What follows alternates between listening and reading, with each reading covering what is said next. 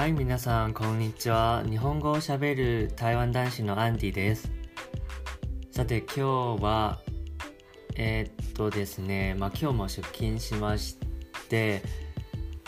えーっと、まあでも、work from home ということで、W、WFH で呼ば,、えー呼ばれている あのテレワークということでした。まあ空港で働いているのでなかなかこういうテレワーク在宅勤務があのいかに難しいというのはご存知だと思うんですけど えっ、とですけれども今日はちょっとあのまあパソコンでできる作業とかあるのであのチェックインとか空港でのそういうあのなんていうか接客のあの業務じゃなくて他の業務やることが あるから今日は在宅勤務でした。まあ在宅勤務はですねなんか早起きとかしなくていいんですけどまあそれはすごくありがたいんですけど でもまあなんかやる気が出ないっていうかうんこうダラダラしたりなんかやる気がやっぱり出ないんですかね。もう家でまあこうリラックスとかしながらゴロゴロしたり。であのなんていうか集中しにくいですね。あんまり集中できないですね。はい。さて今日のエピソードであの共有したいこととしては、まあ、もちろんあの今コロナの状況まだまだ続いているので、え自分もこの前あの申し上げたように航空会社であの働いているのであのこう旅行の制限がかなり厳しいですね。あのまあ、もちろん去年の、えー、とコロナが爆発して以来去年3月4月ぐらいからあの国の間のそういう旅行の制限がかなり厳しくなってで最近ももちろんあのそういう状況が続いています。でこの前出勤した時はですねあの香港からえっ、とですね香港から日本に戻ってくるあの中国の方がいました。でその方があののその方の入国が拒否されました。つまり日本へ入国することができないということですね。でその方はあの留学生日本の大学で留学していて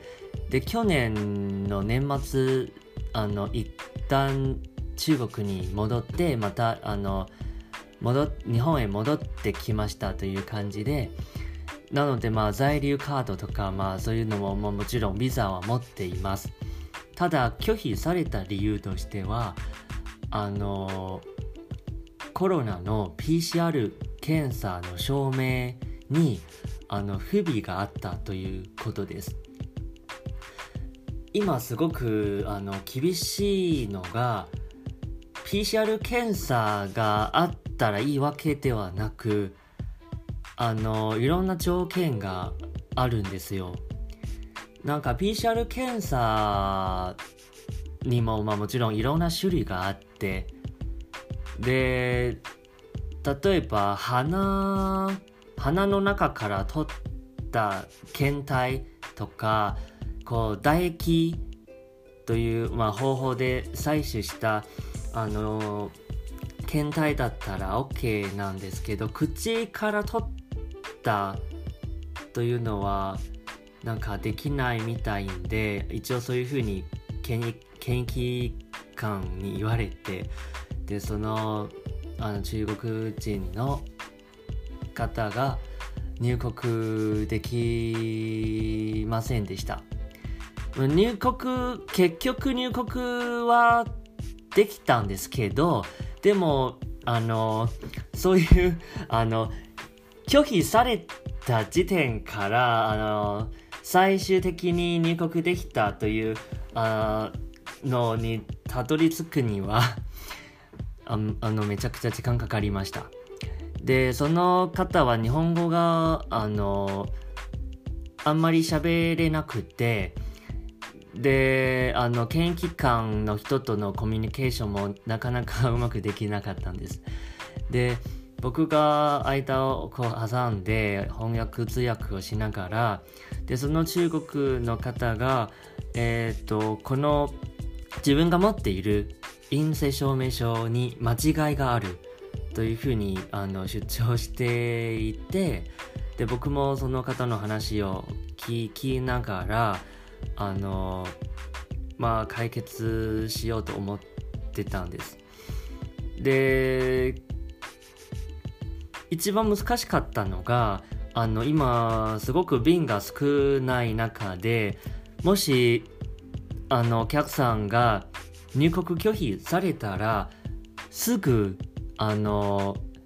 同じ便で引き返さないといけないんですよ。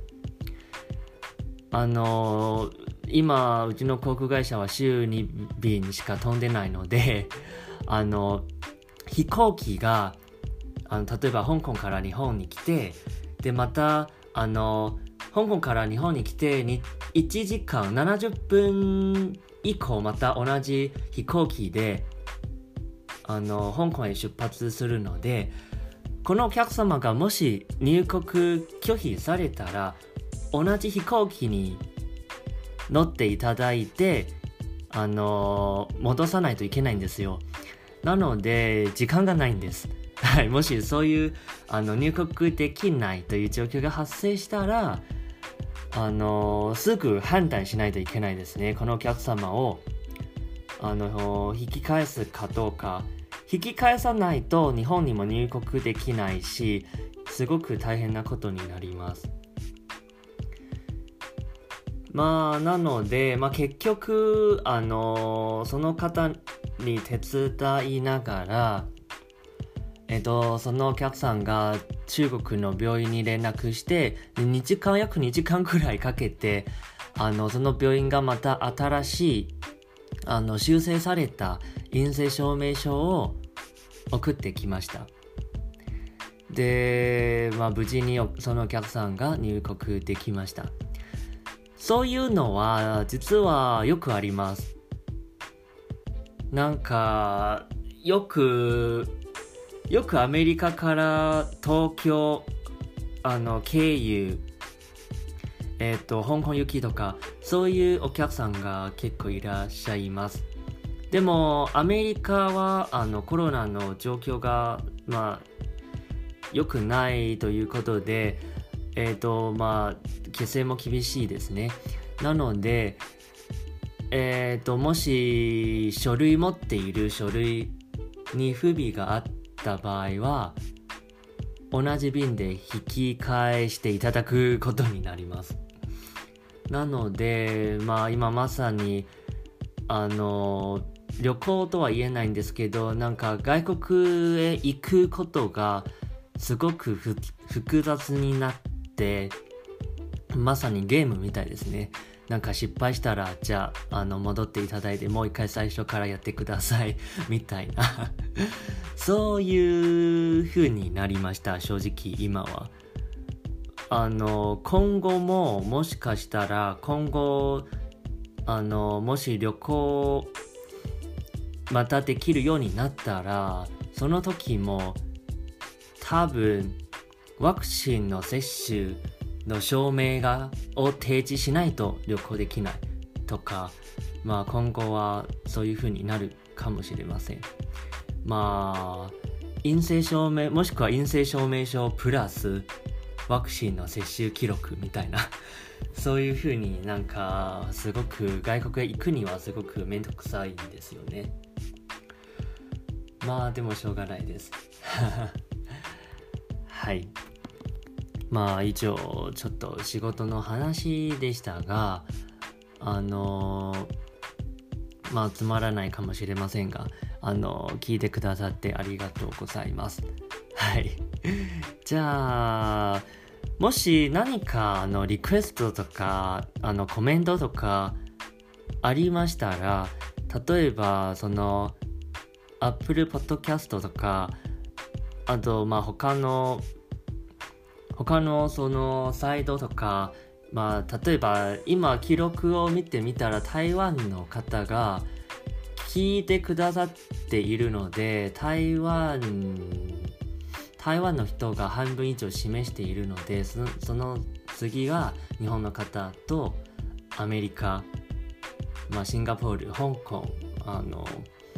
えー、韓国ベトナムとかですかね。なので、まあ、もしそういうコメントできる機能がありましたらぜひコメントしていただければあの嬉しいです。あとはあのその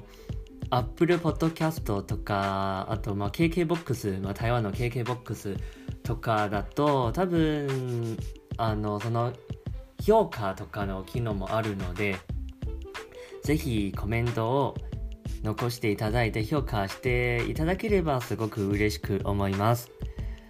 はい。では今日はここまでにします。またね